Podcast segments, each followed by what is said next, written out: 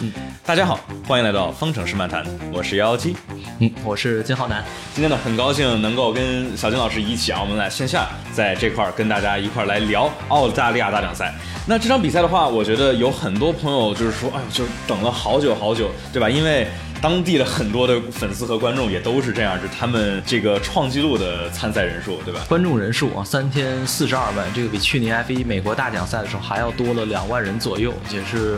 F 一 历史上的一个新的记录了。嗯，真的是非常非常多，因为这个大家也知道，当时在二零二零年的时候，澳大利亚站这都已经是到跟前了，然后结果前一天，哎，突然就没了。然后我们从那个二零二零年往后也是一直没有能够看到。那这一次二零二二年我们再一次来到澳大利亚墨尔本这条阿尔伯特赛道，发现大换血，对吧？这个好多的弯角，真的是不只是像阿布扎比当时是改了几个关键的地方啊，这个阿尔伯特赛道真的是呃，赛道的弯角拓宽，然后大幅度的这个调整，然后包括甚至维修区也是进行了拓宽，限速提升。对，那么赛道这边呢，直接把原本的一个中低速的弯角啊，就九十号弯这边直接给做成了一个直线，也就是直接从赛道旁边就可以切到那个湖面啊，就阿尔伯特公园旁边中间的这个湖的周围去切过去，然后呢是到原来的十一号、十二号弯，现在已经变成了九号弯跟十号弯的一个组合，包括呢 P 区限速速 P 区限速的一个提升，从原来六十公里每小时，然后现在是提升到了八十公里每小时。这个在比赛当中啊，如果是出现安全车、虚拟安全车的话呢，在策略层面上会给大家带来一些额外的新东西。所以说，这个你看你刚才说的这个九十号弯，原先的特别特别经典的、著名的高速的十一、十二号弯，这个高速的左右那。这个赛前啊也有关于这个 D R S 到底应不应该来这一段啊，我们待会儿也会深入的聊到。然后的话，那我觉得我们就可以进入到跟进环节。那跟进环节，我觉得这场比赛里头车坏了，好像主要就不是自己那个，不像维特尔啊，他他自己撞了，但是就是说车又出现了问题，就是非常悲惨的维斯塔潘。维斯塔潘是车辆的动力再次。哎，冒了白烟啊！对，这个是他赛后的时候呢，因为霍纳只说了这是，呃，还是这个油路的问题，但是跟上一次的问题呢，其实不太一样啊，就是不是油箱本身的问题，是油箱外部的一个问题。呃，另外就是一方面啊，这个但但是呢，其实暂时还没有涉及到动力单元，嗯、因为维斯塔潘在这周所用的还是第一套动力单元。然后，如果按照霍纳的说法呢，其实这个应该也不会殃及到动力单元，所以这个情况对于本田来说啊，对于红。红牛刚刚接手的这个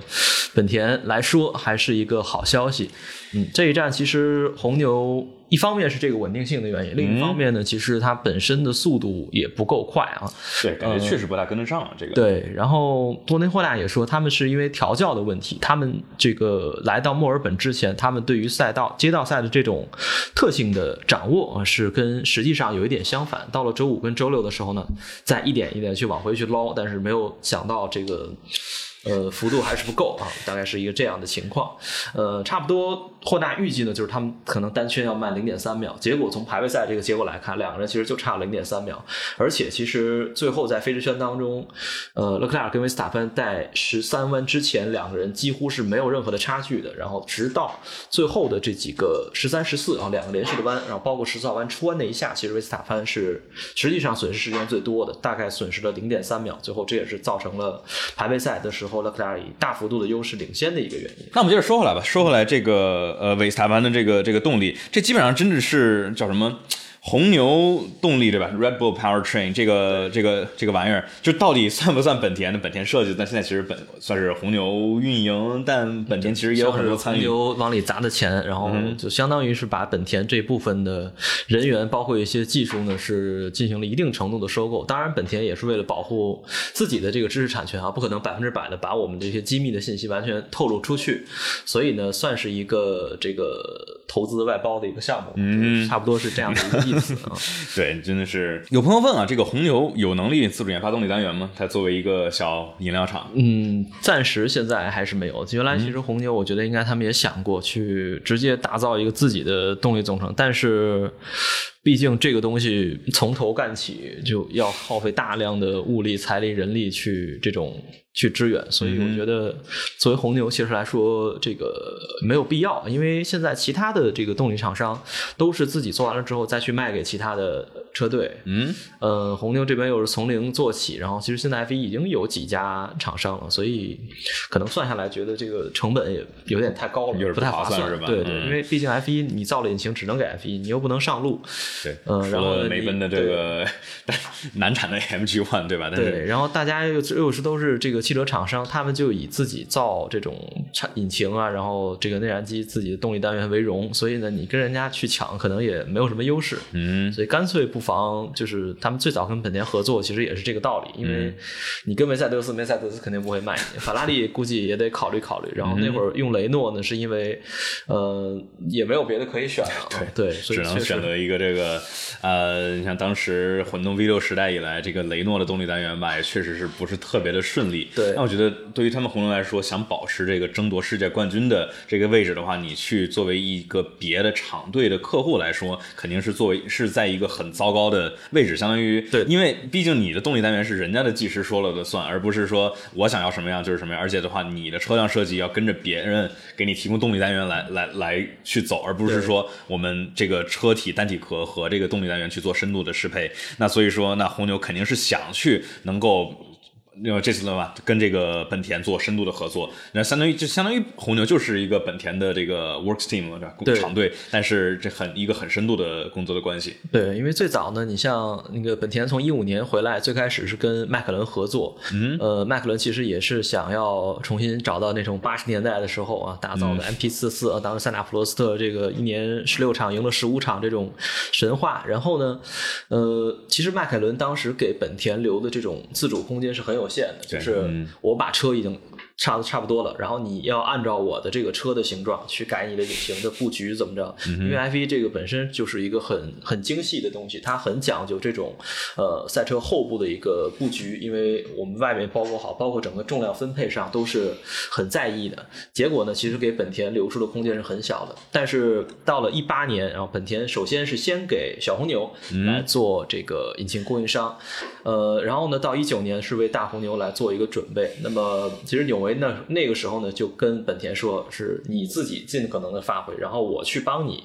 调整我车的这个布局，然后做一个这种适配。结果其实看下来效果来看的话呢，确实，呃，红牛这边还是走向了成功的，毕竟去年还是前几年当中的成绩都还是不错的。对，有人说一九年来看，但是当时所有人都是想着说，哎呀，这个红牛就是就是雷诺再再再怎么不好的话，他好歹。对吧？就是也能够，也能够之前还跑出来一个还勉强成绩。那本田的话，一直是我们著名的 G P 二 engine， G P 二 engine， 头哥就吐槽这么多，这真的能行吗？后来发现还真的很不错的。而且我觉得很大的一个点是在于这个红牛跟本田合作的这个关系，感觉他们两边是更对等的那样，而不是说雷诺呃、啊、不是那迈凯伦当时感觉有点高傲的，就是啊我们是牛这个非常强的迈凯伦，然后说你们要给我们提供，那有出什么问题了啊我们的底盘就是最好的，问题全出在动力单元。那一八年的话呢，直接是让这个。迈凯伦这是原形毕露了，对，因为换了雷诺之后呢，你可以看到，其实迈凯伦这个车该就没有太大的提升，不能说完全没有，嗯、所以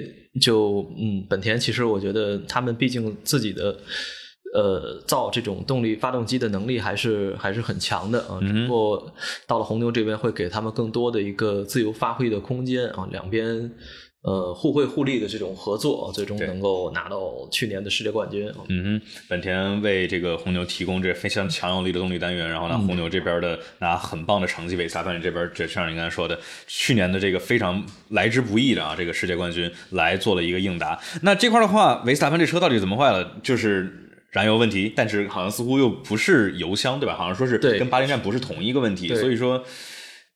是油箱外部的问题、嗯。然后呢，就是燃油系统当中另外的一个部件嘛，嗯，对，所以暂时不会涉及到动力单元就本身啊，就是内燃机的一些问题。嗯、但是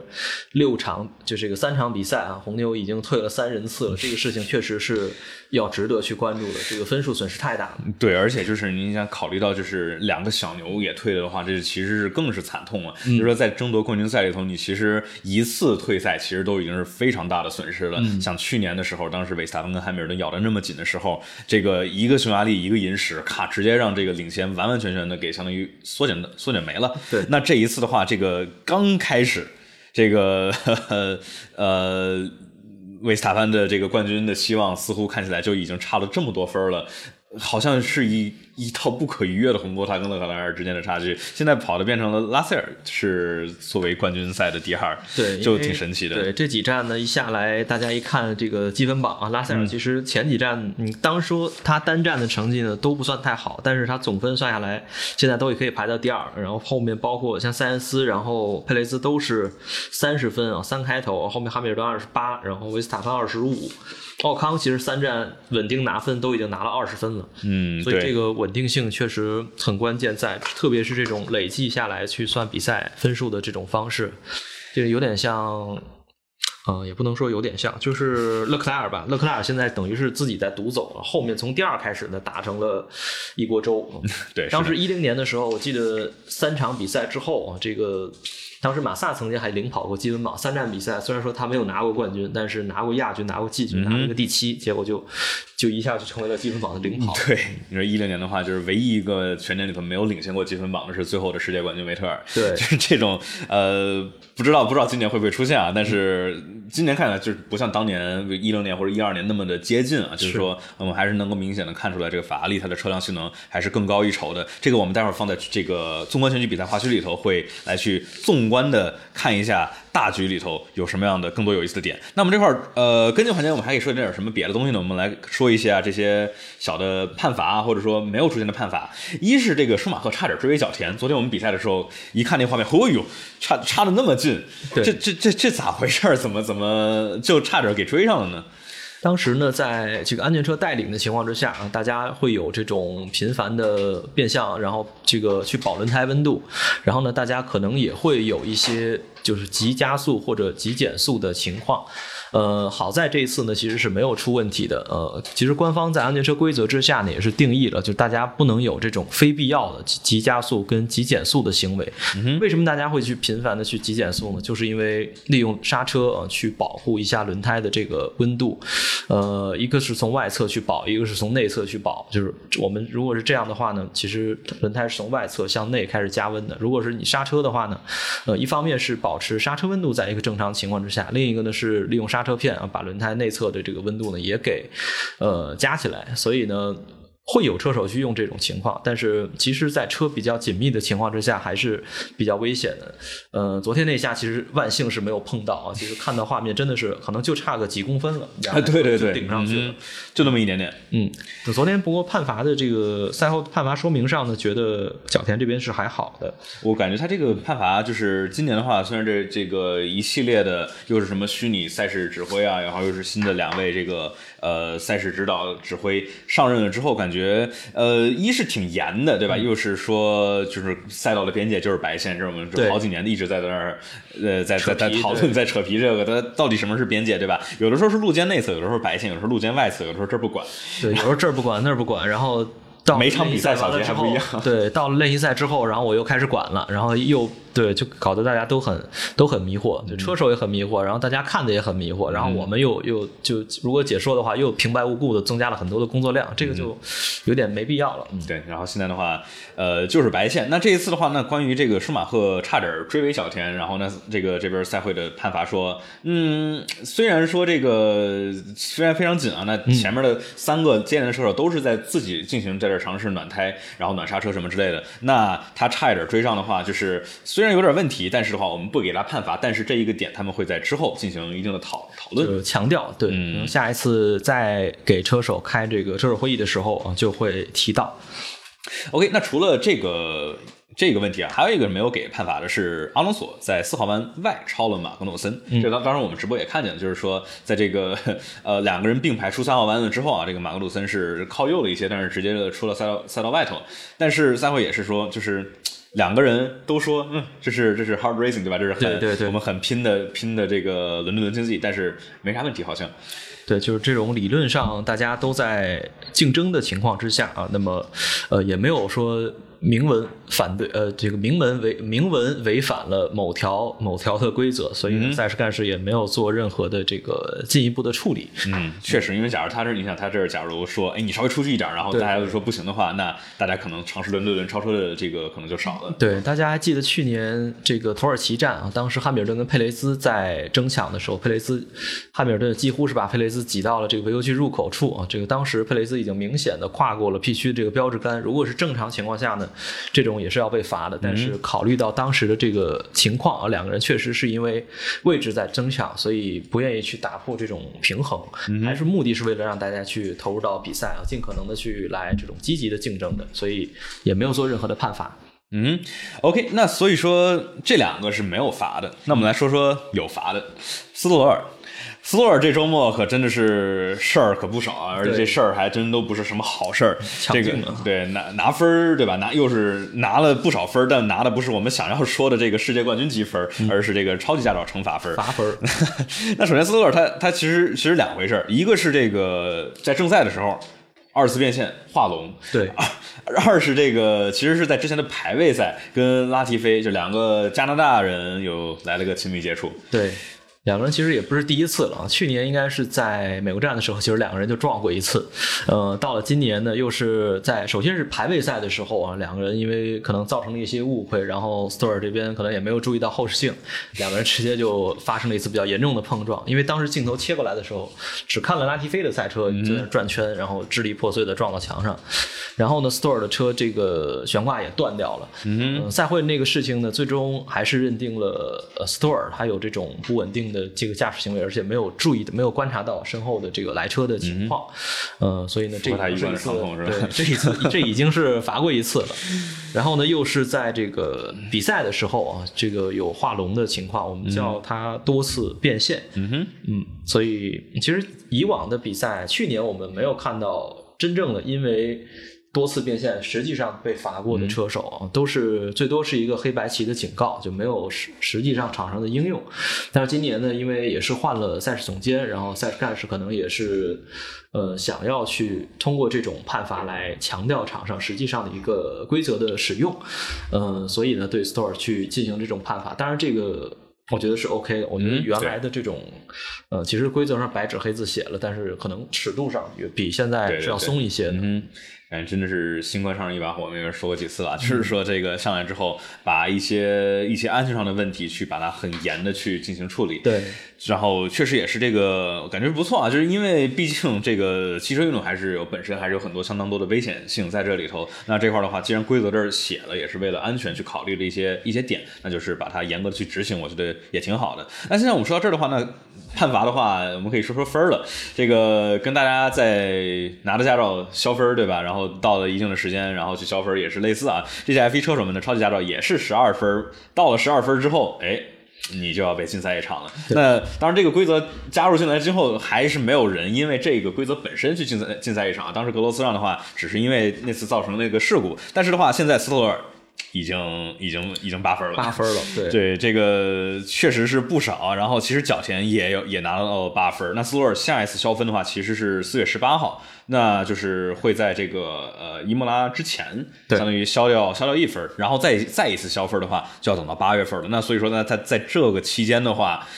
是不是应该得考虑好好的去盯盯后视镜，对吧？你这个你在别人超你这真的是我这个我觉得特别好，就是这个赛后博塔斯采访。然后问博拉斯，博拉斯说：“嗯，这斯托尔真的开得非常的激进。”我心想，你这个说话说的也真的够客气。对，我们刚才这个聊天开玩笑的时候还说呢，说这个斯托尔可能就是原来包赛道自己练车，然后练习惯了，所以呢不习惯赛道别的车去跟他去对抗。呃，这个开玩笑。嗯嗯，实际上现在我们看这个名单上，这个 Chester 还很贴心啊，把这个都给列出来了。去年埃米利亚罗马涅站啊，当时他是离开赛道，然后获利超过了加斯利，是比赛比较呃靠后时期所发生的呃一件事情了，啊、呃、不对，比赛早期的时候发生的一个事情。然后匈牙利的时候呢，这个博塔斯那边打了一个保龄球，斯托尔那边打了一个保龄球，这个次也是被罚了两分。然后俄罗斯站啊，又是跟加斯利碰了啊，就是那一下。就大家可能还记得那个知名的 Team Radio 啊，说你能控制住车吗？斯托尔说能，然后呲溜就滑出去了，然后咣，然后再回到赛道上，又把正常在赛道上行驶的加斯利给怼出去了，就这一下又罚了两分。呃，然后呢就是啊、呃，这周这周就已经罚了三分了，所以累计到现在就是八分了。哎，所以说他这个一连串的，我我你觉得之前对斯托尔的评价是怎么样的？我感觉我在比如说当二零年、二一年的时候，我总觉得说，哎呀，大家老说老说斯托尔怎么样怎么样，但是我总觉得。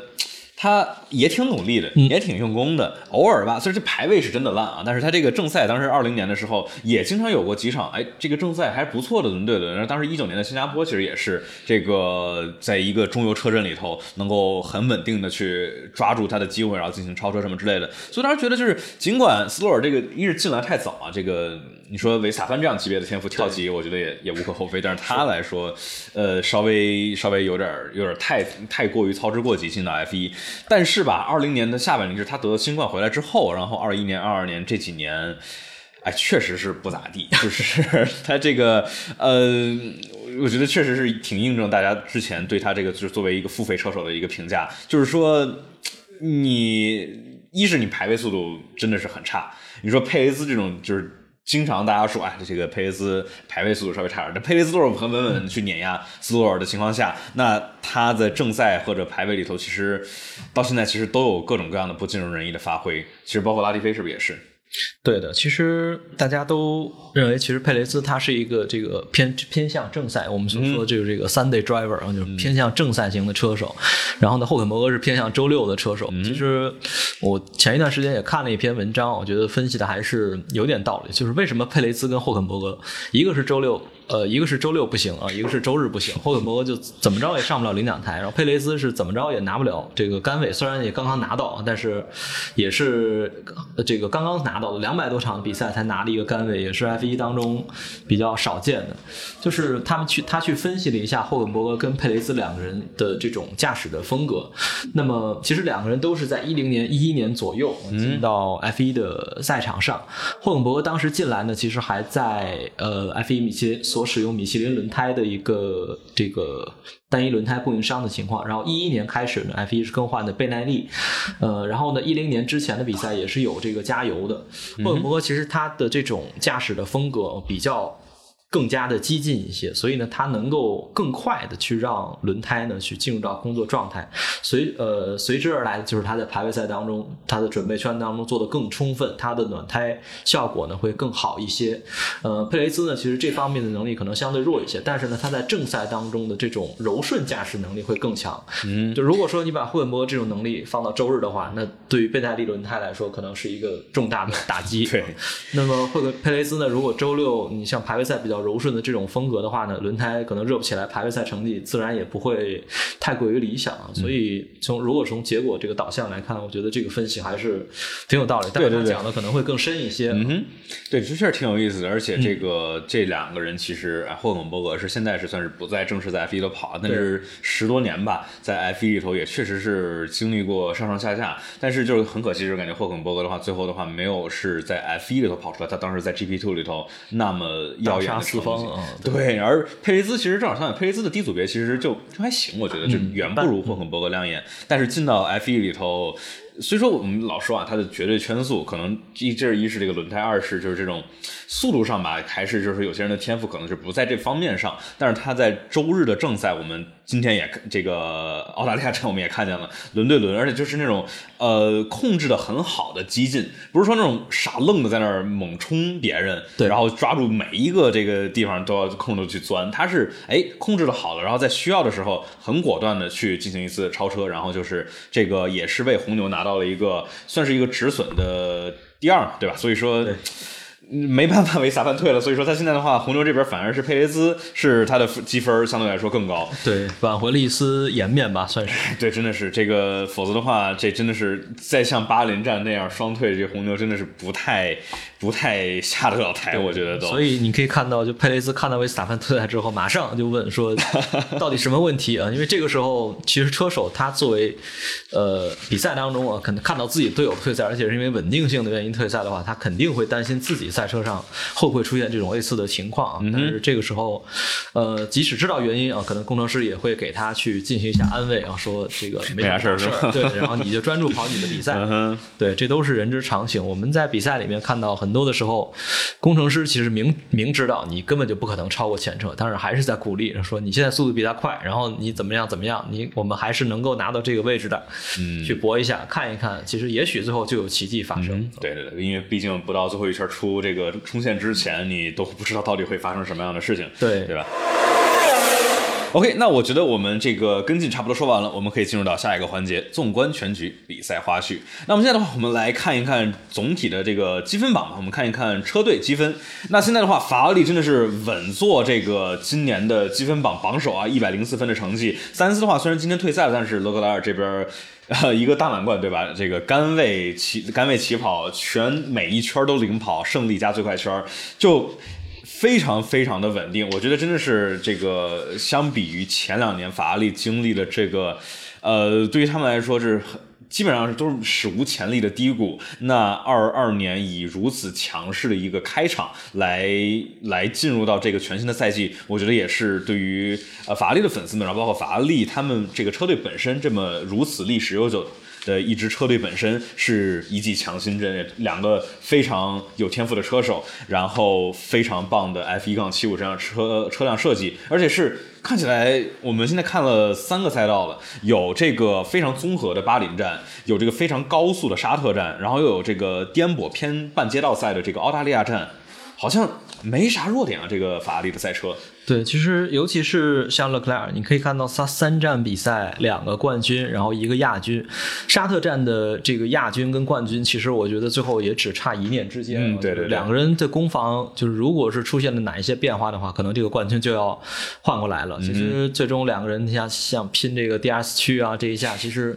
呃，很少能够看到两个冠亚军在比赛的最后阶段还能够出现这种变化。对。呃，然后你满打满算算下来，其实勒克莱尔今年三场比赛到。到现在只丢了那个七分，就是亚军。嗯、然后三场比赛最快圈其实也都是勒克莱尔所拿到的，所以到现在，呃，勒克莱尔是一个非常统治性的表现，也带领着法拉利在车队积分榜上能够保持一个领先的位置。嗯哼，那除了法拉利，第二是谁呢？第二是谁呢？是梅赛德斯啊？为什么呢？是因为他们三站比赛到现在还能够保持，就是保持两个人拿分啊。这确实是一个，虽说我们觉得赛季这几场里头，我们的讨论也都在于，哎呀，梅奔怎么这么烂，梅奔怎么这么烂？但是这个烂和不烂，其实还是跟自己，大家还是跟去年或者说这过去八年的梅奔自己来对比，对吧？对，你要是横向一对比的话，发现，哎。这个拿分稳定，对吧？你总比维斯塔潘这个要不辉煌的二十五分，要不就是直接退赛要强。对，你说 F 一 里面这个稳定性，你看第一站红牛一上来一分没有拿，然后呢，沙特站虽然说一度啊是距离梅赛德斯只差一分了，但是现在又被拉大到了十分，所以这个哎就很玄学。对，然后红牛的话，现在的话只有五十五分，在第三的位置。嗯、紧接着迈凯伦这个。又是一个感觉跟我们直观感受不一样的，因为前两站我们老老感觉是迈凯伦是在特别后面，当然的话也跟这一站他们非常棒的发挥，加上上一场里头这个呃诺里斯的六分嘛，对吧？这其实是这两场里头感觉有一个回升，但是还是像我们之前说的啊，这个澳大利亚站阿尔伯特赛道。不是那么有代表性，因为你看过去的这么多年里头总是，哎，他作为开场的时候大家问啊。哦今年的顺序会是这样的啊，后来发现其实并不是。澳大利亚站它这个好像就是对之后的这种赛道的代表性没有那么的强，不像比如说呃巴林啊或者西班牙站这种就是更综合一些的赛道，呃让我们能够看到这些车辆之间的性能的这个差别。对，毕竟是这个咳咳半街道赛的这个特性啊，所以它肯定路面上的情况会不太一样。呃，所以呢，其实大家主要还是要关注等欧洲赛季开始之后啊，从下一站开始，其实 F 一 就会回到欧洲了，包括下周周末将会是这个埃米利亚罗马涅啊，就是伊马拉赛道的比赛。呃，之后呢，包括西班牙、摩纳哥，然后中间加了一个美国，嗯，就是五月八号，大家可能又得熬夜去看比赛了。呃，就是这种呃更加贴近实际的这种呃传统的赛道啊，其实对于工程师来说，他们去找调教呢，可能会更加有心得。像墨尔本这种，毕竟首先是两年多没有来了，然后另外呢，呃，今年的车又是出现了大换血，所以难免出现大家找调教会找的。有点失真的情况，就红牛其实也遇到了这个问题、嗯、他们原本预计呢这个赛道我们需要把下压力去做高，呃，然后呢去尽可能的去保持这个成绩，但是跑下来的结果就是红牛我们看到比赛里面吃胎吃得很厉害，对维斯塔潘然后早期还能跟到勒克莱尔的节奏，后面就被法拉利甩得越来越远越来越远，然后即使他车不出问题，我觉得红牛这站也是很难去挑战梅赛呃这个红呃法拉利的节奏的。对的，就是呃我们能看见在这个排位里头啊，维斯塔潘他我们前两站老说是啊红牛这个低下压力的配置，然后就是在直线上面是猛快猛快的，嗯、但是这一场里头我们能够发现法拉利的这个直线速度。我就当然说，我们说直线速度的话，从来都不是不只是动力单元，对吧？而且是特别是这种极限尾速的情况下，那它其实是跟这个气动的套件，跟你的这个，比如说你的出弯怎么样，也是都很有关系的。那这一场里头，我们说看九号弯之前的这一段，那法拉利和红牛就是维维斯塔潘勒克莱尔两个人的这个速度基本上是相辅相成的。对，那就是说发现这个法拉利已经。这个不只是调教这儿能够很适配，还有一个是法拉利的这个动力单元，据称啊，这一场好像是呃开高了一档。对，说这个传言啊是说比上一站可能要大概多大概五匹的一个马力、嗯、结果你可以看到这个效果一下就能够出来啊，就是如果我觉得红牛呃，不出调教方面的问题，就是法拉利从单行速度方面其实也是不吃亏的。嗯，对。而这个，那我们要不就说这个赛道吧。嗯，这个二零二二年阿尔伯特赛道的大换血、大修改啊，你觉得它有解决超车吗？嗯，我觉得其实本质上来讲，并没有太多的提升，因为原本其实我期待的那段地下区就就被被删掉了，因为那一段。本身呢把九十号弯给砍掉之后是变成了一个非常长的直线加速的区域，就有点像沙特大奖沙特那个赛道当中的其中某一个部分。嗯，呃但是呢其实它紧接着连着的九十号弯啊，就是现在的九十号弯，原来的十一、十二是两个很高速的差不多是六档弯来过。在这种高速弯的情况之下，嗯赛车在这里六号弯在在这种六档弯前去超车机会呢不算特别大啊，对，呃，另外的一点呢，就是他其实想让你在这里去贴近，然后再用十一号弯前面去超车，但是那一段直线相对来说比较短，所以嗯、呃，会有一些影响，所以其实整体赶下来，我觉得并没有什么太多的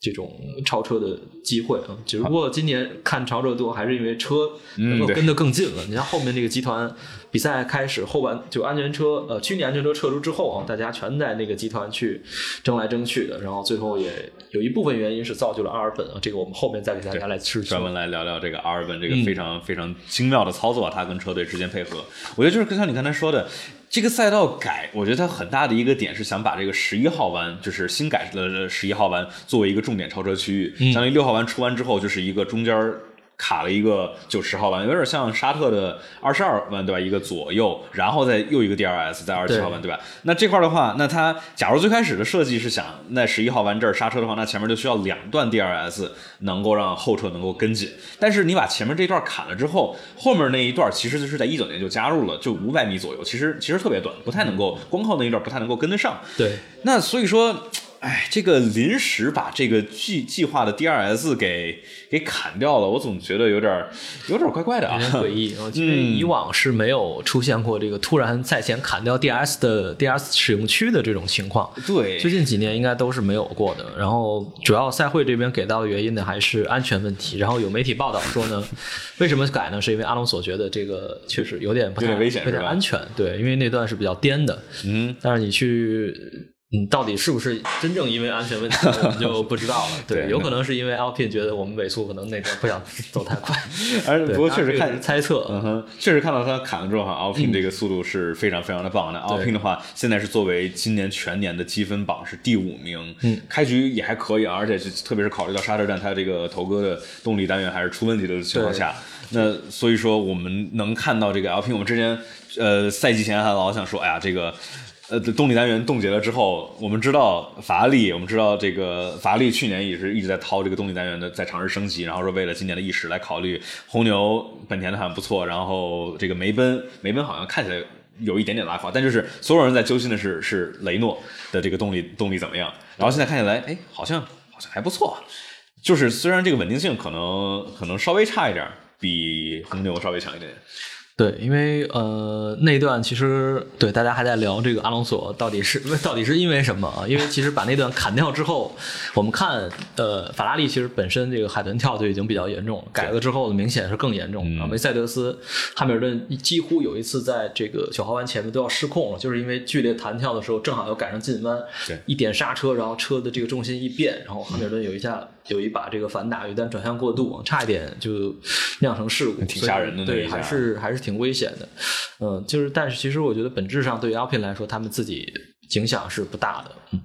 嗯哼 ，OK， 那我觉得就是。一是赛道改了，可能哎，其实这个阿布扎比站当时改好像也是赛前这个呼声大，然后最后感觉我当时专门做了个视频说啊，这个阿布扎比这个修改了之后，将为这个超车做出了非常大，好像最后。也就那么回事是吧？那这个最后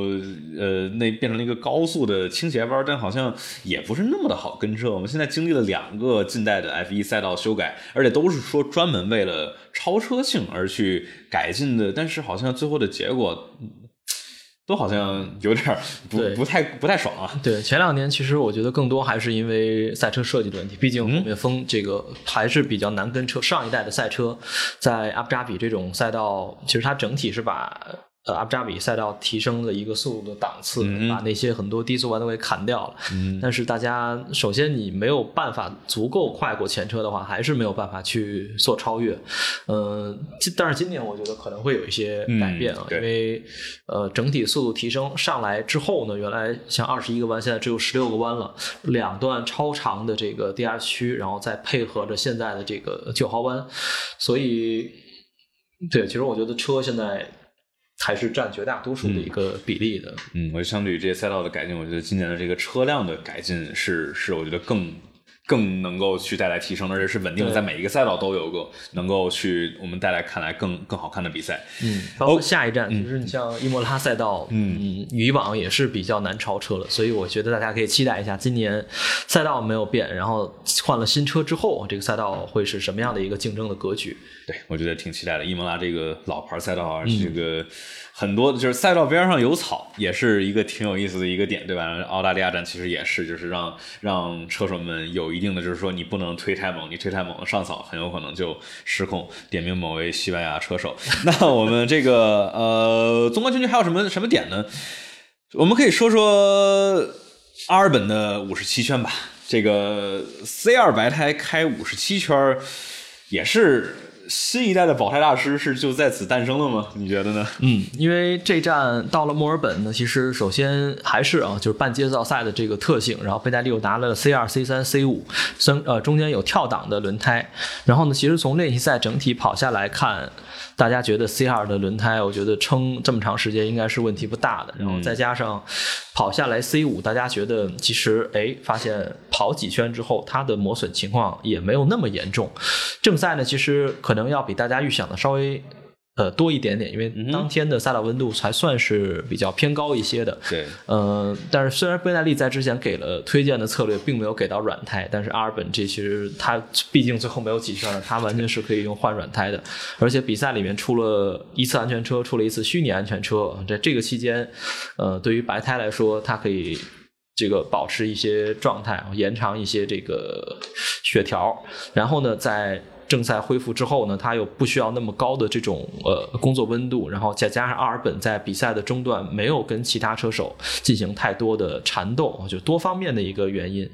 呃，最终是造就了这样的一个结果。这是当然，其实现在我们来看，其实轮胎还是很关键的一个部分。嗯，对，就是这个新的规则，它不只是气动规则，它必须得有配合的轮胎，让车手们能够说我在后面跟车。的时候不会在一秒之内轮胎就瞬间就就过热，然后没法去保持跟住了。那现在看起来这个轮胎也是，就十八寸轮胎是一个不错的改进啊。但是这个呃，它的白胎，就比如这种 C 一、C 二 这种偏硬的配方的时候，它不管是你刚换上还是在起步的时候，这个暖胎还是一个小的问题，感觉它的工作温度还是。还是挺高的，就是让他，比如说他们白胎起步的，我们看几个白胎起步的人，其实都不是特别好，特别是对塞恩斯，嗯、那么就说塞恩斯吧，我们刚才这个说了两次，塞恩斯这个周末可以说是非常应该值得遗忘的一个周末，对于他来说、嗯、非常非常的惨淡，这个排位里头的问题导致他只能是呃，他是第几起步，还是第九起步嘛，对吧？那。起步本来就很差，那车队说你这么差起步，我们给你丢个白菜，让你让你跑长一点，对对，然后丢等个安全车，然后也许就爽了，然后最后没想到是自己造成那个安全车出来。那他为什么起步这么差呢？这个我我我是赛后然后看那个听那个采访，然后去瞅了一下那个车载，发现哦，他在比赛那个开始两分钟前，不知道什么原因啊，换了个方向盘，他方向盘哎换一个，对。然后据说这个方向盘好像设定没给它调对，对，因为现在 F 一 的整个中枢大脑就是方向盘，你要做什么设定，其实车手都是要通过这个方向盘去来完成的。你在起步当中的设置哪一点没有问题，那很容易就出现车手跟这个油力配合出问题，甚至到这个 anti-stall 的情况出现。嗯，所以呢，再加上它的这个硬胎啊，本身可能在起步阶段的这个抓地性能就没有软胎、中胎或者软胎来得好，嗯，所以也造成了这种结果。再加上啊，这个墨尔本的发车区距离一号弯还算是比较远的，所以一发车之后，大量的赛车就给他过去了。他应该说到三号弯之后就已经跌到第十四位了，当时已经是跟哈斯在在争抢了。对对对，跟舒马赫啊、马格鲁森什么之类的。嗯、然后就是他这个一开始掉了位置之后，我感觉这是塞恩斯的一个点啊，就是说他我们老说，哎，塞恩斯稳定拿分经常看不见的。对，但是在这次之前呢，嗯、是保了一个十七场比赛连续拿分的记录的。嗯哼。还是挺可惜的，这个记录最后断掉了。哎，就就跟博达斯的连续一百零三场也是在这这澳大利亚战事失去了。那塞恩斯的话，我们老说他稳定稳定稳定，但他总会就是每隔一段时间啊，会来一发这种蠢的，有点有点大发的，比如到二零年的这个俄罗斯站，对吧？对对，自己撞墙的那个就，这也是真的，我觉得也没谁了。你说能有这么样的一个？看起来真的很很很很愚蠢的一个操作啊！嗯、然后这一场里头也是种种原因吧，这排位不好，白胎起步，然后起换方向盘设定不对，然后就一堆东西加一块，导致他太着急了，然后在九号弯失误上草转圈卡刹石堆里头出不来了。这一连串下来，其实也就印证了他这个周末确实是挺倒霉的。排位赛的时候也是遇到问题，然后暖胎没有暖上来，嗯、结果排位赛只拿了一个第九，这个整个是一个恶性循环。嗯、对，而且其实还有那个红旗嘛，对吧？他其实就差一秒就过去了，那个那个那个圈速就就过来了。你要不那个麦克风稍微近一点点，近一点，好，对对对 ，OK。然后那塞恩斯这边的话，我们要不之前说到他了，我们就可以来聊聊。你觉得塞恩斯他跟勒克莱尔的差距，他到底是在哪里？或者说，为什么去年看起来他能够挺快适应，而今年的话，好像怎么着都能感觉今年的话，这三站里头，塞恩斯明显是比勒克莱尔是低了至少半个档次。嗯，我觉得其实今年的车从整体的驾驶感受来讲啊，车手们应该能感受到这种巨大的区别。嗯，呃，在东侧的时候呢，大家驾驶下来之后，明显的感受就是这个车变笨了，然后就在弯道里面，你需要很早的去减速，然后呢，在很多中低速弯当中的速度就不能带得像以往那么快了。呃，就很多车手就比较有趣的形容我说我在像在骑个猪一样，在在这个这几个慢速弯当中，就车整体很笨，再加上轮胎变大了之后呢变重了，所以呃，我觉得这两个人其实原本的这个驾驶风格其实还是有一些区别的。塞恩斯是比较偏柔顺的，就像他的这个外号一样，嗯 ，smooth operator， 这个。应该说应用这么长时间，包括在迈凯伦的时候，他驾驶那台车我觉得都已经很习惯。嗯、呃，在经过了今年的规则改变之后呢，可能对于这个赛车我觉得还是没有完全的去去适应。当然其实从第一站的情况来看，法拉利的车是够快的，包括呃勒克莱尔、塞恩斯其实都找到了一些速度，但是我觉得嗯，这并不能说明塞恩斯从实力上是有问题，所以我觉得再给他们一点时间，让他们去适应，我觉得还是还是有机会的。嗯哼，我感觉就是从去年的是，又是去年二一年是塞恩斯大大的这个让我证明了我低估了他，然后今年的话，嗯、这个开场三场让我觉得，哎，我我低估他了吗？对吧？所以说还还还再看，我其实挺期待这两个车手的。我总感觉法拉利的这个这个一对组合，感觉是最强的阵容之一啊。我以为你要说这两个迟早要斗起来，哦，也有可能啊。假如他们两个很接近的话，那其实其实很有可能斗起来。你看，比如说去年的话他们两个就差那么几分，然后最后塞恩斯其实是在最后一站的话是超越了勒克莱尔的这个全年积分， 对, 对吧？那这种情况下的话，那假如今年在一个争冠军车的这个这个情况下，你假如积分离得这么近的话，那车队的话那就必须要做这种选择，我们是让他们斗呢，还是说我们保住这个这个把所有的宝压在一个车手身上？对，你看现在其实法拉利现在是一个很和谐的状态，但一旦呃有我觉得有一点这种萌生出来的火药味出来的话、嗯、我觉得法拉利是必须要做抉择了，毕竟、嗯、呃法拉利是有这个传统的，是吧？对对对，二号车手这个不像不像别的这些什么梅奔啊或者红牛什么之类的，二号车手他呃，我说他至少不会经常不会经常特别向外公开的说、啊、谁谁就是二号车手，然后也跟车手的实力有关系。你看，比如说这个巴里切罗的话，他跟舒马赫我们还是能够明显的看出来有一个这种呃实力差距的。那这两个的话。我们期待一下塞恩斯今年之后的发挥吧。对，然后对，正好也跟大家可以聊一聊，就大家觉得梅赛这个法拉利两位车手能不能斗起来？觉得能斗的可以打一，然后不能斗的打二啊，看看大家支持谁的比较多，看看能不能斗起来。我我我我就总觉得之之前的话，大家都觉得勒克莱尔是天赋更高的那一个，嗯、但是就是说嘛，去年的话塞恩斯，但还是就是去年其实勒克莱尔其实是真的倒霉。嗯、我们好多人老说说勒克莱尔啊开的太激进太激进，但其实我总觉得。呃，去年其实他勒克莱尔其实是失误更少的那一个，塞恩斯呃，就除了那个摩纳哥的那个排位嘛，对吧？嗯，啊、呃，我们看见有不少有不少二啊在这儿，嗯、二还是比较多的。嗯，看来看来看来一二，嗯，都有都有。所以说我还是觉得，就是说勒克莱尔他老好多人说他激进，而是是因为就是。这当时，比如去年看啊，大家说最近几年，因为什么呢？一是一九年，二是二零年，法拉利的这两年那个车，一九年是就直线傻快，但是正赛里头真的是正赛速度跟梅奔比很挣扎。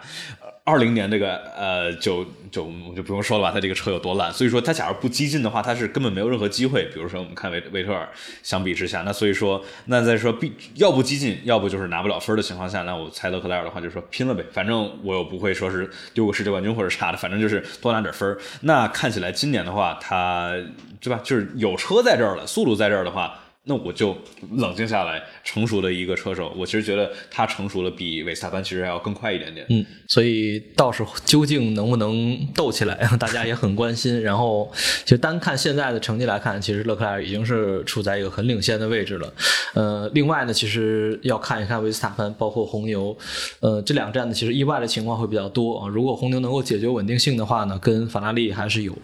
可以可以去斗一斗，嗯，然后后面要看一看梅赛德斯这个升级键上来之后，这个车一旦不跳了之后，他们能够取得一个多大的进步，能不能取得一个质的飞跃？嗯，哎，我就还是觉得是这个赛这个赛场的最前面有争斗还是好看，嗯、因为嗯，就光法拉利就是光谁统治对吧？光汉密尔顿统治，光维斯塔潘统治，或者光这个勒克莱尔统治，好像都没那么有意思。对的，对的，对，多几个车队，多几个车手，对吧？假如什么红牛、法拉利，然后梅奔一块儿大乱斗，这应该才是最好看的。只不过目前看起来，维斯塔潘，你想现在七十一分跟二十五分的差距，这这这得两场，比如说勒克莱尔退赛，然后维斯塔潘两场全赢，才能够超越。所以说，已经是一个很大的，呃，法拉利这这两场看起来稳定性都挺不错的。所以说。哎呀，红牛上点心吧！对，红牛赶快，这个稳定性问题真的是得解决解决。对，当然不是说他们不上心，我相信他们肯定是全力以赴的在、嗯、在解决这些问题。只不过这个很多应该是很复杂的工程问题，动力单元还是相当相当的有技术含量的。嗯、OK， 我觉得我们这个周末、呃、比赛花絮什么之类的，我们说的差不多了。然后我们是不是可以来说到下一个点呢？我们来说周末亮点吧。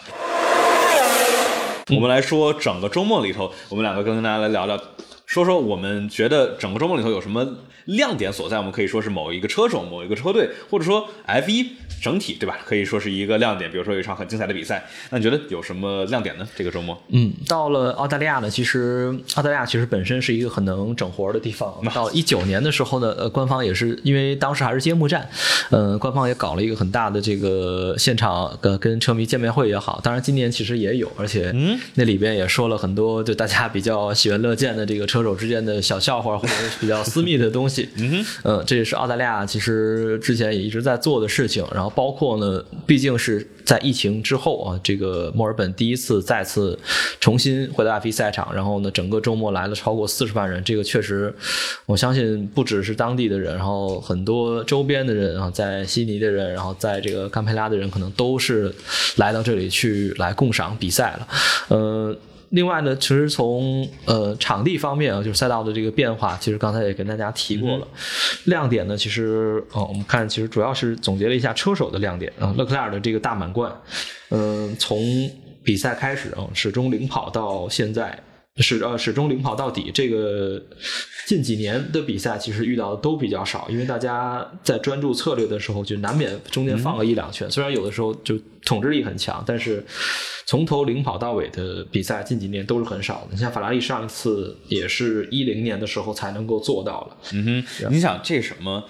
其实这一次勒克莱尔其实其实差一点被裁判就能够超啊，因为第二次这个安全重启的时候、嗯、这个我们来看见这个在进入到一号弯之前，因为勒克莱尔他这次的安全重启好像重启的没有那么的好，嗯，让让被裁判咬得非常的紧，所以进入到一号弯的时候我们感觉他们俩都并排了，但是的话、呃、这个勒克莱尔还是还是呃保持好了走线，然后防住了维斯塔潘的非常猛烈的进攻啊。这儿有一个好玩的一个小的点，就是说什么呢，从二零一一年一直到去年为止，这十年里头每年里拿到大满贯的车手都取得了那年的世界冠军、哦、那勒克莱尔在今年拿到了他的第一个大满贯啊。对，这是不是什么预兆呢？对，我昨天其实也在看这个关于大满贯的一些数据、嗯、历史上一共有二十六位车手曾经拿过大满贯。呃，勒克莱尔之前的上一次呢就是维斯塔潘了，维斯塔潘其实也到去年才拿到这个生涯当中的第一个大满贯、嗯、是在去年的奥地利。对、嗯、然后再往前呢，叫拿的比较多的汉密尔顿拿了六个，然后吉姆克拉克拿了八个，这是历史上最多的两个人。维特尔曾经也拿过四个，其实这个东西是很难去实现的，而且历史上凡是拿到过两次大满贯的车手，最后都成为了世界冠军。所以呢，从这一方面的这个统计来说，其实可以说明车手在某一场比赛、某一条赛道的一些统治力，当然也能反映他们在某一段时间当中的这种呃强势的表现啊。所以也期待勒克莱尔在今年、哦、大家问大满贯是什么，再来再来介绍一下、啊、就是杆位、嗯、最快圈，然后获胜，再加上领跑每一圈，就是从头领跑到尾、嗯、我们所说的这个领跑呢，是从每一圈冲线的那个时刻开始算啊。如果说中间两个人在缠斗交替领先的话呢，只统计他冲线那一刹那啊、嗯，也并不是说他从头到尾就一直是在第一位的、嗯、我感觉这大满贯里头就是相对来说更难的是领跑每一圈，对吧？对，你说那个从就 pole to win 杆位然后到这个比赛胜利也还算比较常见，你看梅奔统治这么多年里头，但是的话你进站你还不掉到你的最次的一个竞争者的后面，这确实是能够说明拿过大满拿到大大满贯的话，能够说明这个车手在这场比赛他有多么统治级别的这个优势在这儿。 OK， 那我说个亮点吧、嗯、我说我觉得我可以说佩雷兹。我佩雷兹的话这个周末又是一个很稳定的很棒的一个发挥，虽然说也跟红牛的车辆性能没有能够去直接像挑战法拉利勒克莱尔的那一辆 F 一七五， 但是佩雷兹的话我觉得已经是最大化他的机会，他三次落后在一辆梅奔后面，对吧？但是两次，一次是在十圈的时候，在三号弯直接超越了汉密尔顿，还有一次二十三号弯一个非常棒的一个九号弯超车，就是我们说的九号弯的话，其实不是那么容易的超车，那么高的速度。然后红牛能比较容易的办到了，红牛在佩大师的这个手里啊，真的是呃，佩雷兹尽管说他这个叫什么排位速度，那排位速度今年也很可以啊，人家沙特里拿了杆位的，对啊，你说。这么多年了，然后沙特站诶来了个杆位比维斯塔潘快，这个确实是不容易，感觉就是相对于这个今年的新车来说，佩雷兹我们说两边车队的二号车手啊，对吧？佩雷兹是更适应而且是很称职的一位车手，两个人的话我感觉总体来说也是很融洽的一个一个配合。然后的话三十六圈的话呃佩雷兹是在十一号弯超越了拉塞尔，就是没花太多的时间被梅奔挡在后面，因为红牛的车还是比梅奔要快在这场里头，对，所以说就很稳定，然后最后拿了一个第二，然后至少为红牛在损失被裁判的情况下进行一个止损，拿到亚军。然后三十六圈其实十一号弯那个超车在第二区当然也很轻松，就是整个还在直线上的时候还没有进弯的时候整个车身就已经过去了，所以阿塞尔想走内线防守，一看哎呦车已经过去，所以根本就没有机会去内线防守。对，所以其实呃这周其实佩大佩大师的这个节奏也是 OK 的，虽然赶不上勒克莱尔啊，但是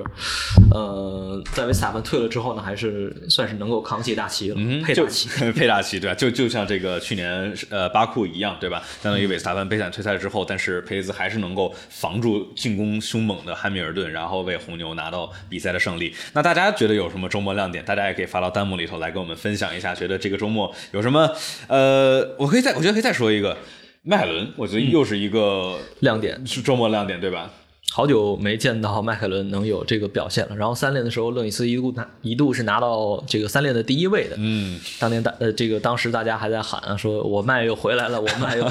啊，哎，但是只是可惜这个墨尔本这个赛道啊，没有那么的有代表性，就是他在这儿这儿拿到好的成绩，不代表后面我们还要等伊莫拉，或者说等之后迈凯伦进一步带来升级。我们现在有消息说迈凯伦什么时候会带来呃下一批升级吗？还是说还得再还得再看看？估计是要到欧洲之后啊，就是各大车队其实都习惯在像西班牙，然后像这个今年是像伊莫拉，因为往年没有伊莫拉，所以一般回到欧洲之后开始大规模的这种升级，因为他们在那里可以得到更加完善的这种测试数据，然后甚至然后当天周五练习完了之后，周六直接从工厂给你运过来一个新的部件，这个都是理论上是可以，因为大家工厂也都在欧洲，然后去换这种备件的话呢，也相对来说呃容易一点。毕竟其实海外分站大家还有一个担忧，就是零配件够不够的问题、嗯、所以大家可能在练习赛在排位赛当中没有太敢去推的特别狠啊，结果就会导致这个备件不够用，像米克其实这周就不能再撞了、嗯、要不然底盘都已经没有换了。是啊，哎，这有个问题，他们工厂在欧洲吗？英国现在算是什么样的一个情况呢？我觉得应该是在欧洲，我觉得他们应该这段时间应该是能跑得通这样这样的一个程序了、嗯、虽然说英国在这个脱欧之后很多人员这个流动方面的限制，但是毕竟英国跟欧洲大陆的这个关系还是很密切的、嗯、所以不可能完全禁止这些，因为绝大多数车队的总部都是在英国的、嗯、F 一 现在十个车队有七支总部都在都在英国、嗯、所以他们而且就算是中断这种对，而且就算是哈斯这个他其实在英国也是有这个设立一个算是分部嘛对吧，对对，然后其实就是法拉利，然后以及而且啊，小牛其实也也马拉内罗这边是有的，然后在英国也有，哈斯在美国其实有他自己的这个总部呃，就跟他这个别的跑 NASCAR 的那个车队放在一块儿嘛，对，就是更方便一点。 OK， 那我觉得亮点咱们是不是说的差不多了，然后我觉得我们哎，有朋友说说周冠宇，那周冠宇跟阿尔本，对，说到阿尔本就得说起周冠宇，说起周冠宇可能就是哎阿尔本二三二四，对，大家可能还是对于阿尔本这个一套硬胎跑完五十七圈感觉有一点不可思议啊。其实呃，我在赛后呢大概总结了一下，就是阿尔本最后能够完成最后时刻的进站，其实要满足很多的条件。一方面就是自己在保胎的时候的这个工作是要做好的，嗯、另外呢就是他在选择虚拟安全车期间啊，就第二次出维斯塔潘车坏的那一首比赛临近结束的那一次的虚拟安全车的时候呢，他的赛道前方正好是空旷的，就是在这个时候呢，没有人去影响到他自己的驾驶，也没有人跟他去缠斗，让他能够把保胎的工作呢去做得更好。嗯、那么另外一点呢，就是赛道这个特性啊是比较难以超车的，然后呢他不跟别人缠斗，然后其他的对手自己之间在缠斗，然后互相去损耗这种轮胎，互相损耗这种战斗力，结果呢就是阿尔本自己独走在一个地方，然后后面的人呢打得你死我活，然后大家整体全都下去了。呃，然后呢就是因为维斯塔潘的这个事件，他停的车的位置呢距离赛道旁边的这个马修点是比较近的，所以当时是触发了虚拟安全车，没有触发真实安全车，所以这也是阿尔本最后能够实现这样战术的一个原因。如果当时出了真实安全车的话，嗯、可能阿尔本还是要考虑去进去。对，嗯，所以这几条来看，其实都是很重要。而且我们赛后从大概 lap timing 的一个差距，虽然阿尔本是五十七圈才进的，但是其实他基本上从五十四圈到五十七圈进哪一圈进的话，其实都是可以拿到分数的，因为软胎的优势，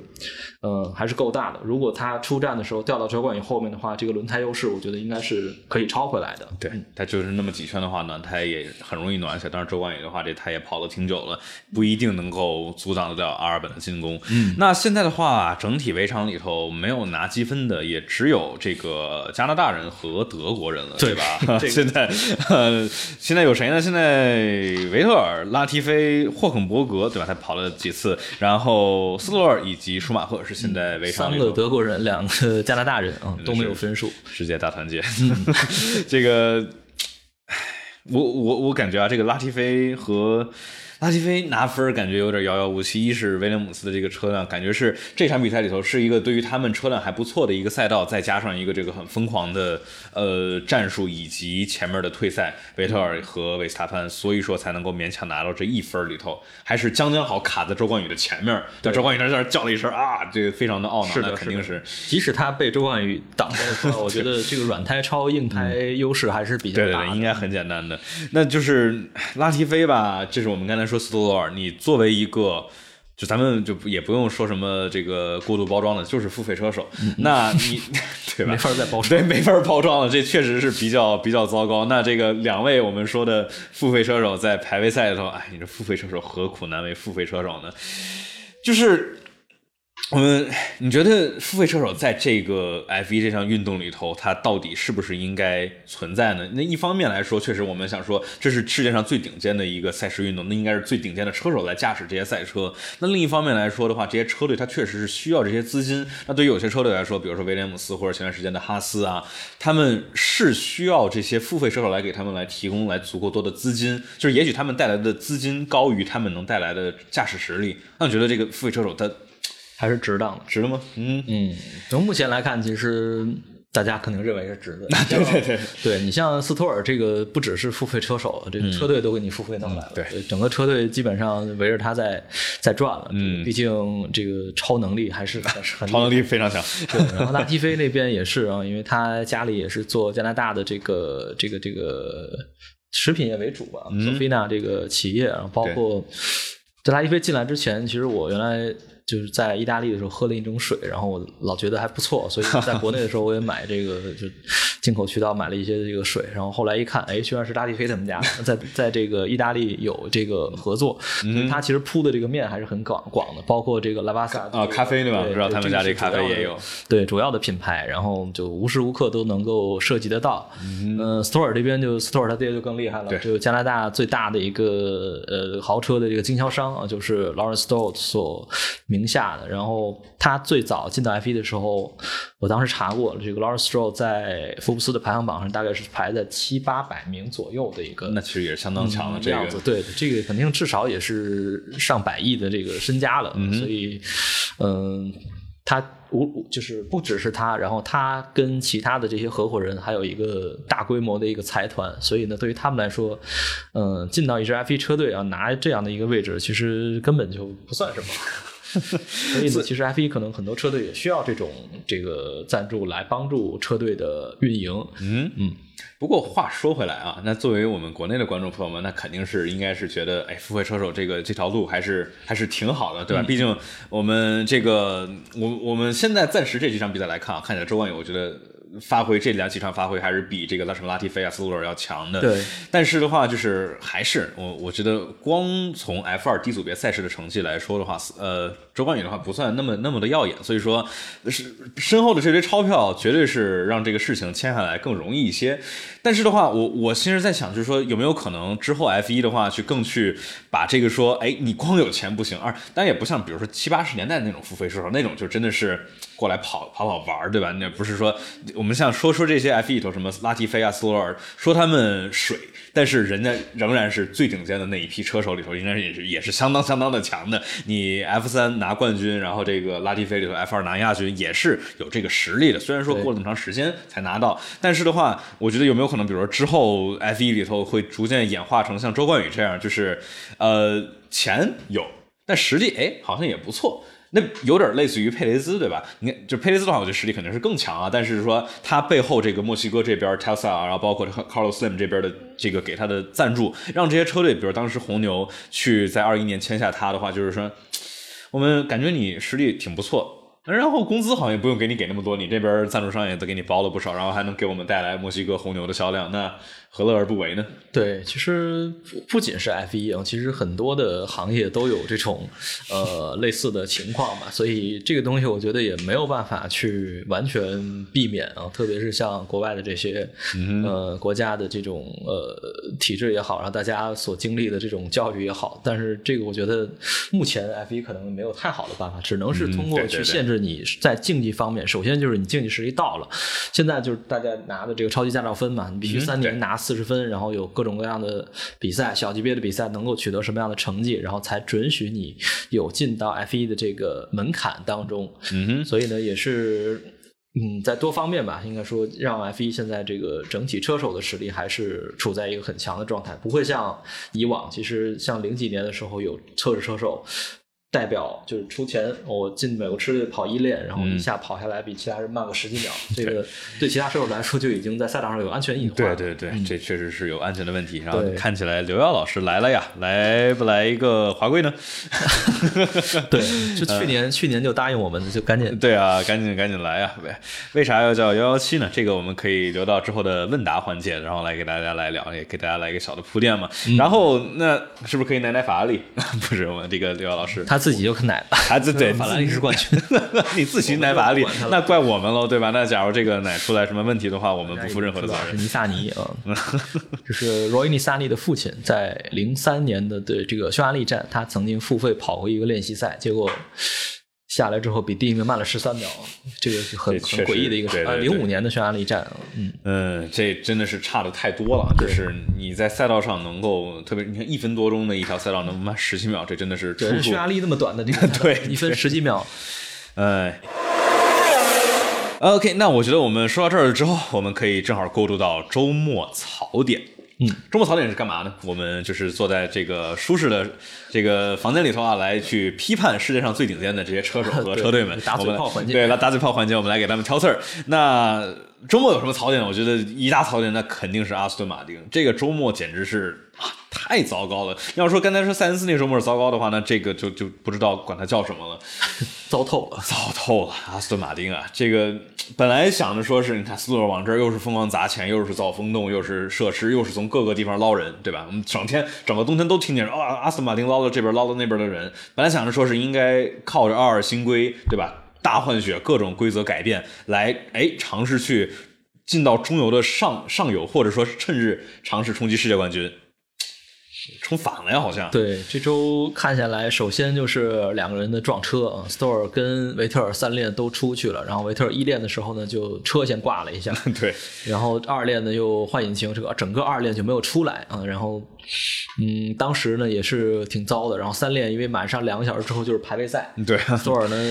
跟维特尔两个人都把车撞坏了，然后都得等三练结束之后再把车运回来，然后两边工程师再开始修。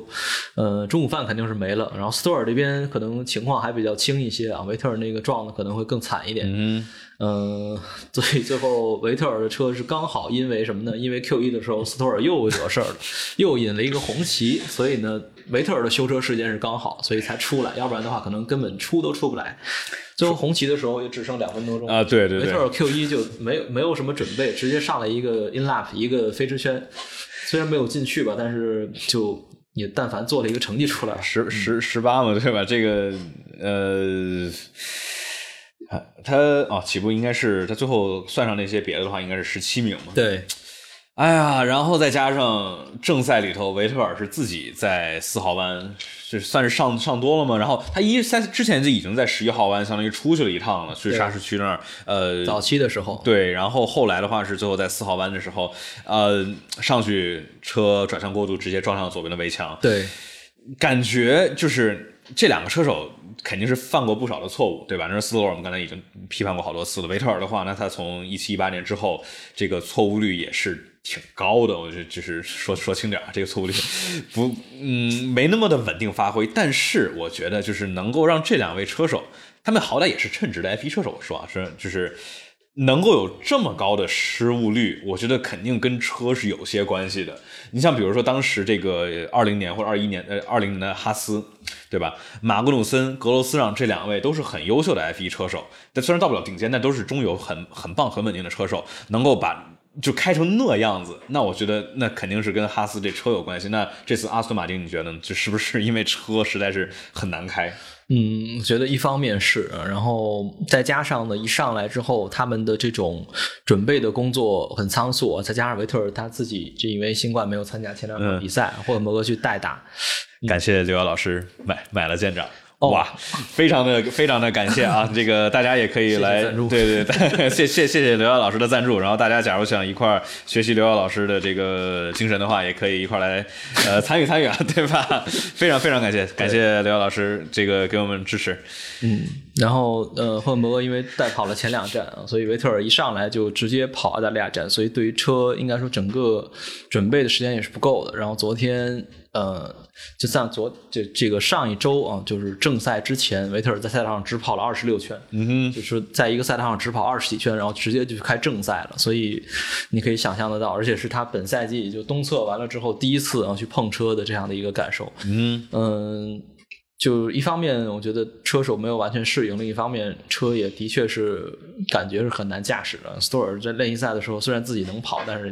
把这个车从上到下估计骂了一遍对，这几站就是说感觉老能听到他们说，哎呀，是在刹车的时候很难去判断车辆尾部的这个抓地力。然后刚才我们有朋友在弹幕里头说啊，嗯、说这个斯托尔这个车不走直，这是啥情况？这是在这个正赛他们这个回场圈的时候，对 对, 对，斯托尔在那儿发现，嗯、呃，在这七号弯八号弯的时候，然后。松了一下手，发现这个车，哎，开始车自己跑偏了。对，这个可能多方面的原因吧，嗯、可能是，嗯，车这个跑完比赛之后，它的这个悬架可能有点问题，然后轮胎两边的磨损可能也不太一样，嗯、再加上路面可能街道赛不太平。但是有没有跟机械内部有关系的话，这个还要看他们赛后自己去调查的一个结果。嗯、但是这个车开起来很不顺手，我觉得肯定是这样，对，就肯定是他可能感受到了，所以才做这样的一个尝试的动作。嗯、对，因为这个其实是我们之前当时在一九年的时候，当时莱克宁的，当时这个呃阿弗罗米欧放出来一个第一视角，也是看见了，在西班牙的时候，嗯、他这个莱克宁上来，哎，第一次试车 shake down， 然后在直线上，嗯，看看车。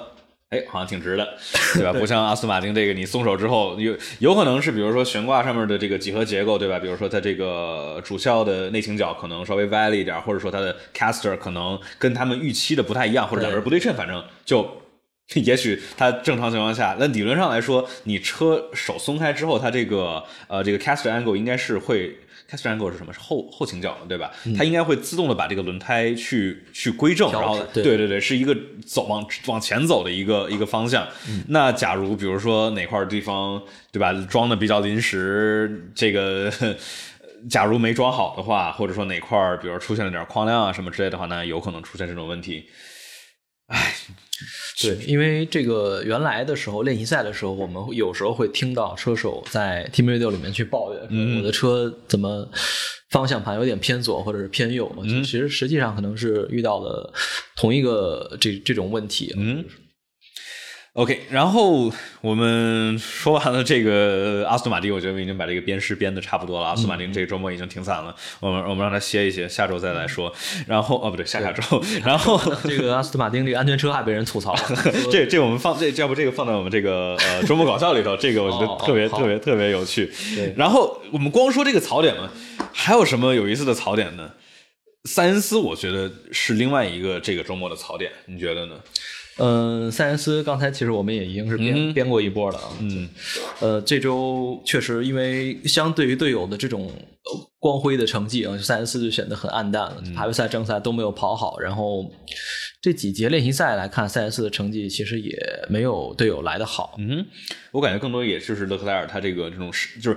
牛的车手，这种顶级车手，他都有的特性共性，其实都是对车辆的极强的适应能力。嗯、那上去年的时候我们看哎看佩雷斯转会，维特尔转会，然后塞恩斯转会，发现哎塞恩斯是适应最快的那个。我不知道可能跟他在 Fiorano 去去试驾这个 S F 七 A H 对有没有点关系。对，但是的话那今年的话都大家都是从零起步，发现这个勒克莱尔可能还是天赋值在这儿，所以说能够让他很快的去掌握到这个车辆的驾驶，人车合一嘛，对吧，然后去去推。然后这块的话有一段这个塞恩斯赛后的采访，就是说这个 Fabrica 去问他，就是说到底发生啥了，这个起步这么糟糕，给巴萨给巴萨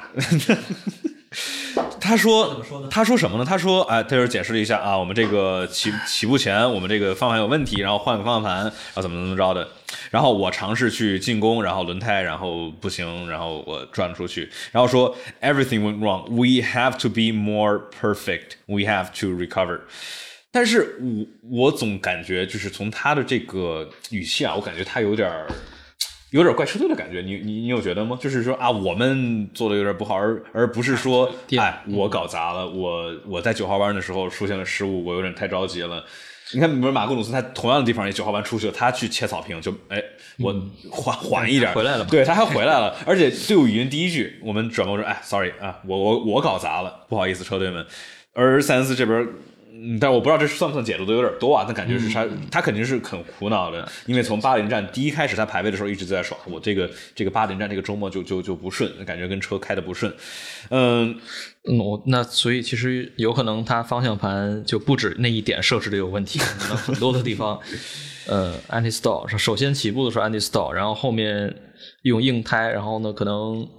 这个方向盘的设置也没有跟硬胎去完全挂钩，然后呢又出去，然后又丢位置，然后比比赛里面自己的节奏可能也完全乱掉了。嗯 ，everything went wrong。对啊，我其实你想，你你看我们最后看到这个勒克莱尔以及佩雷斯之间的差距，嗯、能发现法拉利这辆车其实是稳定赢的一辆车。那他拿这辆车的话，怎么着其实都应该能够去稍微沉住气啊哈。之后的话，不管是靠更优秀的轮胎保护能力，还是说这个绝对的速度，应该是能够恢复上来。比如说拿个你第九的话，你上升到第三、第四，其实都有可能。是，那就感觉就是没有太沉住气。然后我觉得这是他的一个槽点之一吧，需要就是这个厄运就开始像滚雪球一样，从周六开始，然后就一直在在出问题。嗯，对。OK， 那除了塞恩斯，我们还可以去有啥这个可以吐槽的点呢？威廉姆斯的这个排位赛里头，阿尔本油了。这算槽点吧，还是挺挺槽的。这个，因为我我没有当时去看他们出来跑了几个飞驰圈啊，嗯、估计如果跑一圈的话，那肯定是算错了；嗯、跑两圈的话，可能后面就忘了忘了这个事儿了。就是说比赛了里面，然后就告诉他直接停下来，停下来。然后本来剩一升的这个呃剩余的油量，结果只抽 零点三 几，这个肯定是他们计算的一个致命的失误。嗯、就有点类似。呃，维特尔去年在匈牙利站的这个情况是一样的，因为排位赛的时候呢，呃，规则是明确规定的，就是赛后车手必须驾驶按自己的动力把车给开回去，因为大家都想说这个油越肯定是越轻越好嘛，嗯、就是但是你大家全都跑完赛没油了，你赛会还得把一车一个一个给调回去，嗯、就这个就有点不合常理了。对，必须要自己把这个车开回去，而且它还限制就是你在完成比赛之后的这个 in lap 的一个用时，就是你不能比这个最短用时还长，嗯、规定你一分半钟之内进来你就得进来。呃，也是一方面在完善这个规则的一个严谨性啊，所以这个事情出来之后呢，阿尔本这个被 D S Q， 我觉得也规则白纸黑字上就写明白了，这个确实也没有办法。虽然他们本身成绩也不好，对，就其实其实取消资格了，好像也没也没差太多，而且最后的话还是能够允许他允许他起步了。OK， 呃，我们还有槽点，还想还想再吐槽吗？Red Bull Powertrain， 嗯，对，刚才已经槽的差不多，咱们都槽的差不多了。三场比赛五人次啊，都都已经出去了。呃、当然这个可能不完全是这个动力单元本身的问题，就是红牛整体的这个车的稳定性现在也是需要需要去提高的。OK，嗯、那我觉得我们槽点吐槽完了，我们可以来说点轻松的，对吧？嗯、我们可以来说点周末搞笑。这个就是我们来去找整个周末里头发生的有趣的让我们大伙乐开花的事情。对，大家如果就是看的不多的话呢，也可以在我们的每日赛车 A P P 上来看一看，就这个周末赛后都发生了一些什么，呃，有很多的好玩的点，然后吐槽的点都会给大家去一一的列出啊，在这个首页，对，在新闻页当中呢会给大家做一些介绍。嗯，然后同时呢，也可以在这里看这个赛历，然后包括比赛的成绩，然后各种各样的排行榜。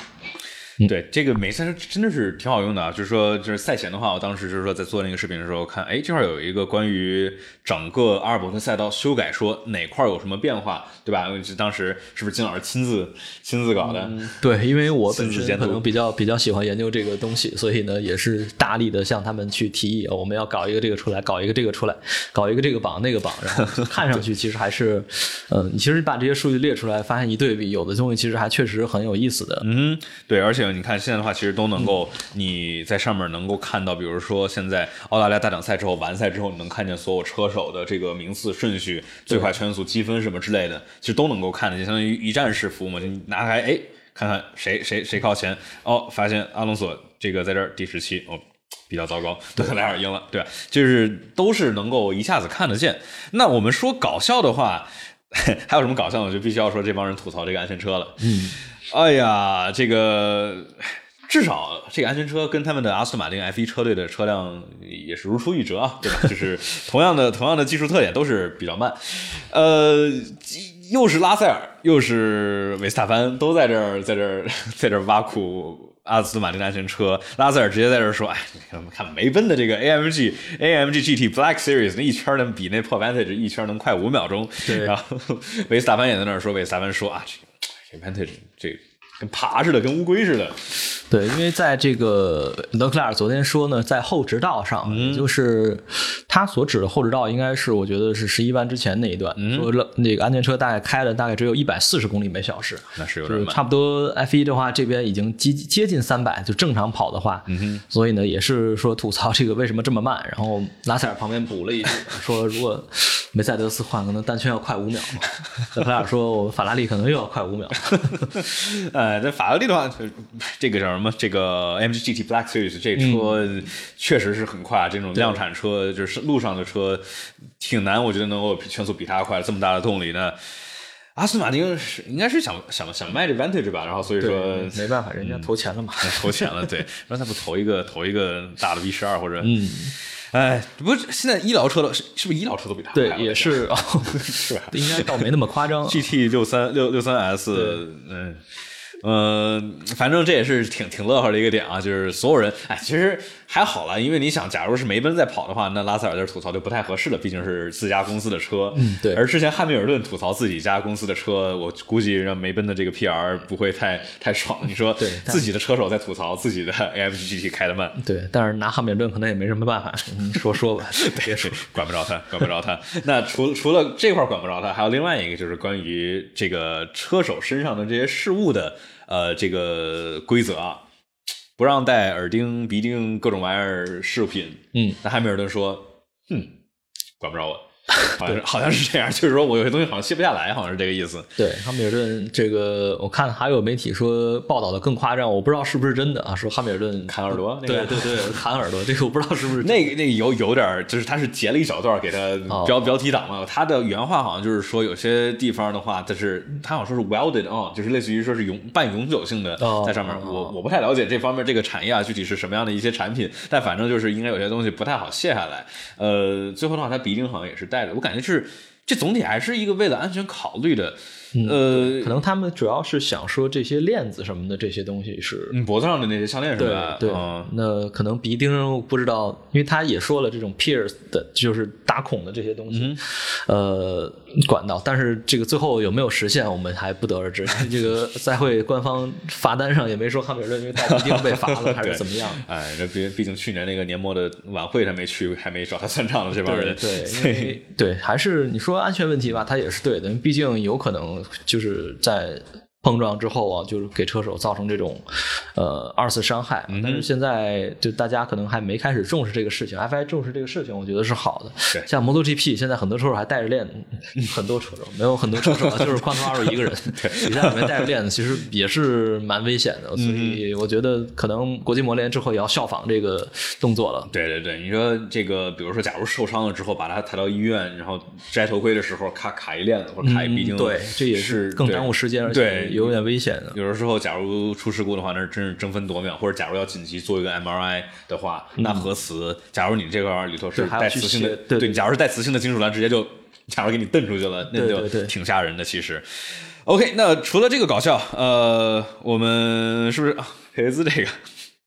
佩兹除了我们刚才说的他问这个维斯塔潘到底发生了什么，对吧？这个巴林站的 P T S D，、嗯、还有一个在最后一圈说，哎，老哥们，你们还醒着吗？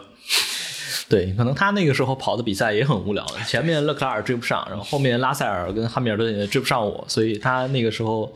工程师可能也没有给他安排什么特殊的计划，就是按部就班的去跑这个自己的比赛节奏啊，就是车手跟工程师的这个配合，可能有些车手更习惯就是工程师给他报更详尽的数据，然后让他知道场上实时的一个动态，嗯，可能有些人呢就不喜欢你说的 越, 越少越好啊，就是那个玩游戏里面就什么 shut up Jeff。对吧？对对对对，所以呢，就根据车手跟工程师之间的这种配合，然后大家会有一个不同的方案。那有的时候呢，也会跟车队去开开玩笑什么的。嗯，萨潘之前也说，呃 ，stay hydrated， 对，保持这个多喝水，多喝水，消毒啊。对，嗯，哦，对，我们有朋友提醒我们啊，勒克莱尔的这个最快圈。怎么了？勒克莱尔真的好执着想跑最快圈啊！哦、他这个是吧？他好像从最后还是实现的时候就开始跟车队在那逼逼了，就说：“对，哎，我们最后跑最快圈吧，哎，跑个最快圈吧，跑个最快圈吧。”他想把这个、啊、这场比赛做得万无一失啊！但车队已经是很放心的说我们没有问题。嗯、刚开始那个最快圈应该也是够的，不过最后勒克莱尔还是自己去刷了一个，嗯、因为他。嗯，反正正赛自己领先，然后这个可能电多的也用完，对，就不妨刷一个吧。对，嗯，啊，我觉得这车队肯定也是在担心啊。你比如说，你最后刷最快圈，然后结果咔就推的太猛了一点。不过我相信这些车手、嗯、推出去就行了。对，那就那就完蛋了，就真得不偿失了。那、嗯、我相信这帮人肯定还是心里有谱了。你说这个这么有经验了，这都是，所以说也不会说是为了刷个最快圈，然后去推到极限之外啊。对，呃 ，OK， 我觉得我们。搞笑说完了，最后提一嘴子大倒霉蛋吧。大倒霉蛋啊，这个汉密尔顿，汉密尔顿又一次啊，又是一次因为安全车倒霉，因为出了安全车的时候，汉密尔顿已经进完站了，然后拉塞尔没有进站，所以拉塞尔在安全车获利的之后呢，直接就到了汉密尔顿的前面。你这个时候汉密尔顿可能也不太好意思说，你让队友给我放过去怎么样怎么样，这个其实也是比赛里面的一个呃不确定的因素啊。上一次沙特站呢是佩雷兹也是因为这个事情丢掉了，哦，卡住了。刚才我们流程了这么久，拿这个手手手手机加上了，连上了吗？一千多 K， 嗯，两千多，两千多，六千多 ，OK， 好了，偷偷来把网线了 ，Still awake， 哎呀 ，Still awake，Still awake， 大家还，呀呀呀呀，嗯，哎呀，说到大倒霉蛋，这有点应景啊，这个大倒霉蛋点名我们，点名我们两个大倒霉蛋，我靠，这个好了，好了，好了，好了，好了。哦，合同帽，感谢大家的的等待。对，感谢大家的投喂支持。然后大家，对刘刘刘耀老师还醒着吗？刘耀老师还醒着吗？还醒着 ，still awake，still awake。大倒霉蛋，接着说吧。大倒霉蛋，我不知道刚才说到哪儿，然后卡住了啊。嗯、就是再再说一下吧，就是汉密尔顿，因为在出站的呃，这个他出安全车的时候，他刚好进完站了，然后拉塞尔是没有进的。嗯、就是那几期间有几位车手其实都是还没有进，所以都占到了便宜啊。包括吃亏的这个我们的冠宇同学也是成为了一个倒霉蛋之一啊。对，是他这次安全车的时候也丢了位置啊，然后已经出站的时候就已经到队尾呃，这个呃回来的时候其实就已经快到队尾的样子了。对，嗯、对，然后再把这个位置一个一个追回来，本身赛道其实也不好超车，再加上其实这一站阿尔法的赛车看起来优势并没有前两站那么大，嗯、博纳斯这次也没有进 Q 三， 呃，所以呢，其实综合各种情况啊，这个最后可能拿分确实也是欠缺了一点点运气吧，呃，希望到了伊莫拉那边能够好一些啊。这个不光是法拉利的主场，也算是阿尔法罗密欧品牌的主场，虽然不是车队的主场，因为车队算是瑞士车队，但是阿尔法罗密欧这个牌子在这个埃米利亚罗马涅大区还是响当当的一个品牌。然后伊莫拉这边距离法拉利工厂也很近，小红牛工厂也很近，就就在就在边上，这小红牛也是老去老去伊莫拉跑嘛。因为当时二二零年的时候，其实他们是在宣布有伊莫拉站之前，其实在那儿做了测试，去做了 shakedown， 然后最后发现，哎呦，今年还要来这儿跑吗？好像有点，也许有点优势呢，对吧？对。呃，那除了汉密尔顿的话，其实阿隆索也是一个很糟糕的换胎时机。然后阿隆索，我看他后面采访都说，我们有可能领奖台的，这好像有点稍微乐观点。那我们看他这个之前的这个，呃呃。感觉总体圈速确实确实好像没有比梅奔差特别的多，我感觉、嗯、就是嗯 Alpine 这个这场感觉其实挺强的，感觉就是这个中游的话，我们假如说最前面的话是法拉利和红牛，那第二梯队的话那就是梅奔和 Alpine， 我觉得是是比较比较稳定的这一块去争。那前两场我们看起来很不错的阿尔法罗密欧和哈斯好像好像掉了下来一点点，对吧？法拉利主队好像动力有提升，但是这两个队不知道是调教，可 能, 可能这个新的。对，提升的套件可能还没到他们那边应用到，嗯、而且呃，毕竟赛道这个情况也特殊，所以到回到欧洲之后，我们大概能够得到一个整体大家真实的一个水平吧。嗯、对，到底是谁先谁后嘛？我们到时候能够看到更稳定一点，不是这几场里头来回大变化。退赛这个都都挺倒霉的，退赛其实退赛都挺倒霉，就是说，假如不是因为自己原因啊，那维特尔的话呢，一部分肯定还是因为自己驾驶，我们虽说车难开吧，但是确实是他自己操作的一个失误。头哥加斯利。加斯利倒霉吗？加斯利，嗯、呃，还好吧。我们最后看，起码是拿到分了。对对，他最后最后的这个第拉倒，第第第第九名啊。嗯，佩雷兹没水喝了，据说对。哦，那绝对的。去年美国站的时候就没水啊，这一站又没水。真的，红牛是他们他们现在饮水还放在前面吗？还是、嗯、应该是的，因为就是放前面的话，这水不会热得太快。嗯。放很多车队其实都放在座舱里面，座舱里面的话呢，四五十度，对，而且它是放偏的，没法放正面，嗯，所以可能重量分配稍微有一点会有点调整，嗯，再次再次仙人掌化，哎，墨西哥这个对吧？我我想到马马尔科在沙特站是某个不正当言论，嗯，这个算了，我们不说，我们不说了，这个对，马尔科一套一套的，马尔科这个嘴真的是太。呃，有人说歪歪头开着小电动车赛道上被罚款，那其实你昨天你其实说了，这个好像白纸黑字，好像确实是得罚，对对，但是有点混乱是吧？就是赛道封闭之后啊，就是赛后五分钟，赛道是处在封闭的状态，就是不让人去上去的，因为呃规定还是比较严的，而且官方赛道上可能会有一些别的这个安排活动啊什么的，因为赛道。呃，赛道其实一整个周末用起来的时间是很紧张的，基本上这些裁判啊，这些马秀都是一大早就赶过来，然后很晚才能走，因为各种各样的赛事，包括 F 一 这周，包括这个澳大利亚的这个 Supercross 也在这个当地进行比赛，而且 Supercross 一下来。通常都是一周两赛或者一周三赛的这种情况，所以时间也很紧。回到欧洲之后呢，像 F 一 的比赛、电赛、F 二、F 三， 然后保时捷 Super Cup 这一套流程下来，呃，整个一天赛道的这个占用呢都是基本上满的。然后比赛中间一旦出现这种意外的话，可能又要去清理啊什么的，可能后续的比赛都要去延迟。当然，这个是纯理论上啊，我们从一个赛事方的上帝视角来说这个事情。其实这个事情本身，你说。对什么有什么影响？其实没什么啊，只不过这个违反了规定，那没有办法，就是罚款啊，这个还挺贵的，罚了这个钱应该能买两辆那个 Suzuki 的呃这个车了。哎，不过说维特尔这个戴个小头盔，我觉得他应该罚他这个不不按规则佩戴头盔。对对对，而且他刚当时一上来的时候，我就觉得这个确实挺危险的，而且做了一个不太好的示范。嗯，大家在路上但凡是骑摩托车的话，一定要佩戴好头盔，而且护具的话呢也要戴好。嗯，对，你就否则的话就变成人肉拉比了，嗯、这个对吧？你你宁可把衣服擦烂也真不要，这个大家真的是注意安全，注意安全。对对呃 ，OK， 这个大倒霉蛋咱们差不多了吧？我们可以来说，嗯，未来展望。未来展望的话，两周之后，伊摩拉这条赛道。咱们觉得刚才说了好多次啊，就是说到了欧洲区，然后的话这些离大家的总目标近了，升级好过来了，那应该能够看到更多的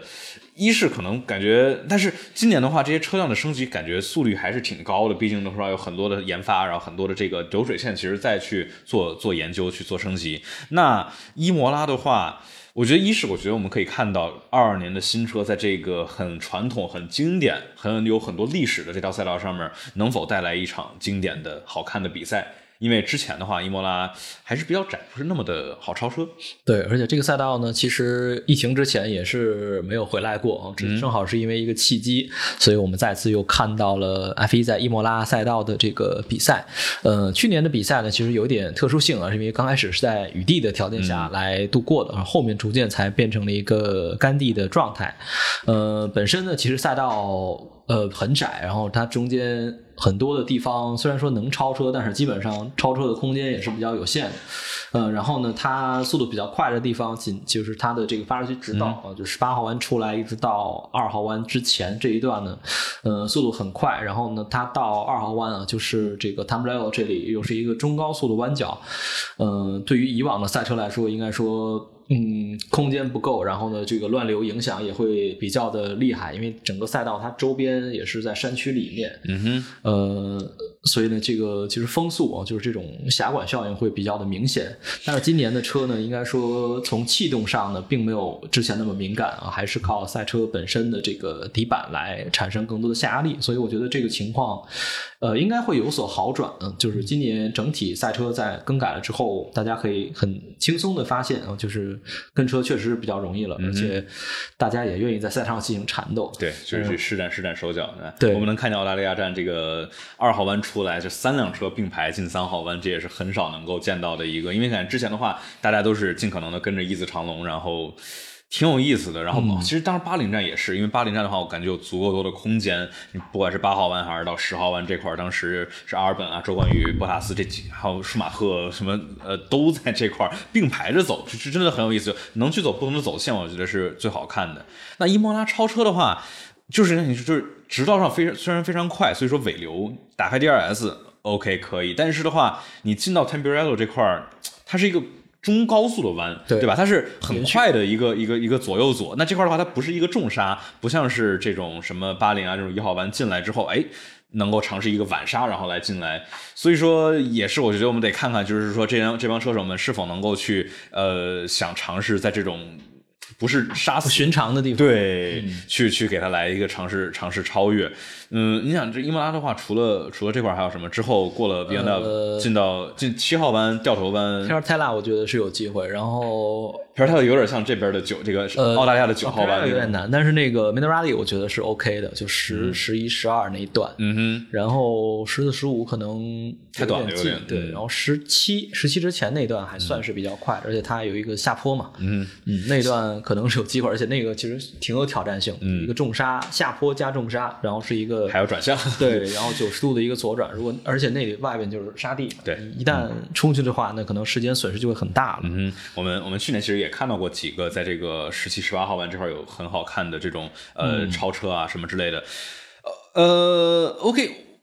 下一站的话那咱们应该估计还是暂定，到时候比赛正在咱们有直播，然后、嗯、周一晚上、嗯、对，咱就还就还就定周一晚晚八点，还跟今天的形式一样。所以说大家假如喜欢的话，到时候点击订阅频道，然后到时候还是我跟小金老师，大家去 follow 一下小金老师微博上面，呃，怎么搜索、嗯？对，就是、到时候会提前去预告，然后 B 站跟微博在。这个会同步来给大家预告吧，呃，然后后面周一的晚上八点，跟这周的时间是一样的，然后下一周的比赛的时间也会对于大家来说比较友好，就是回到了欧洲大家比较熟悉的时间，晚上九点钟来开赛，看完了正好去睡觉，嗯，准备上班上学啊。对，哎，就是假如出红旗或者什么之类的话，就容易容易出现熬夜的情况，嗯、对，加班，对对，去年其实就出了嘛，去年啊，对啊，博塔斯跟这个拉塞尔。撞了之后，直接就碎片满满天飞啊！正好是赶在这个汉密尔顿自己出的失误之后，所以汉密尔顿得到了一个免费的免费白金，这真的是 hashtag blessed 啊，对吧？这个太走运了。那看来，也许今年的话，运气没有没有在他这边啊。我们有朋友问，会不会在伊莫拉看到这个博塔斯 V S 拉塞尔的第二弹？呃，也可以期待一下。这个对这个可能就从车的实力来讲，还差不了太多吧？有可能就看阿弗罗梅欧，假如。比如说下一站能够保持像前两站那样的实力的话，那确实真的有可能这两个，那也有可能博塔斯跟他的老朋友汉密尔顿一起这个来斗个斗个谁高谁低呢，对吧？也都会很有意思。那在伊莫拉站的话，也应该有冲刺赛，对吧？冲刺对的啊，这也是一个很有意思的点，就是说会把整个周末，上去去年的话，三个冲刺。有冲刺赛的周末，每一个周末都会有非常非常多的讨论点。我们想想啊，银石、意大利以及巴西，每一个都是后面吵翻天。对，就是每这三场冲刺赛之后的每一个正赛啊，都是汉密尔顿跟维斯塔潘两个人在赛道上发生过直接面对面的。前两次是两个人直接怼出去了，呃，第三次呢是维斯塔潘很强硬的去阻挡汉密尔顿。虽然汉密尔顿第二次尝试超车过去了，但是后面这个事情大家一直在讨论，就是防守的这个界限到底在在哪里。不知道今年的这几场冲刺赛后面会是一个什么样的结果。我觉得其实呃就是给车手的这种印象，就是周六有一场比赛，周日有一场比赛，周六没有跑好的车手肯定想周日我必须要努把劲儿，把这个周六没有拿到的分数给拿回来，结果周日就会拼得很凶，然后拿到好成绩的车手呢也并不想放弃周日原本的这个正常的比赛，嗯，所以两个人无论如何就斗得都很凶，嗯，对，就期期待一下今年吧，而且加上这个新车，我觉得应该会挺有意思的、嗯。对，而且今年呢有一个比较大的改变，就是冲刺赛的分数啊是从前三变成了前八啊，就前八位车手都能拿分，这个对于以往拿不到分数的这些冲刺赛的车手来说呢，可能也会是一个比较好的机会啊，就是在新闻区附近的车手可能再往前拼一下就能拿到分数了。而且今年整体的车改下来，可以看到大家跟车其实也还是比较 OK 的。呃，冲刺赛的比赛呢本本身也是比较短，然后大家也不用太过于担心这个爆胎的问题，所以我觉得今年第一站冲刺赛还是很值得期待的。嗯哼，对，我们到时候就期待伊莫拉的比赛吧。嗯，今天的节目就到这里，大家记得在喜马拉雅或者苹果播客平台上给我们来一个五星好评。每场比赛后，我们都会在 B 站直播录制比赛回顾，欢迎各位来互动和参与 Q and A 环节。在 F 站上面直接支持节目，搜索方程式漫谈，解锁播客抢先听版本以及问答环节音频，加入 Q Q 群九七零二九二九零零，直播和新内容上线都会通知大家。那这次就是这样，我们下期再见。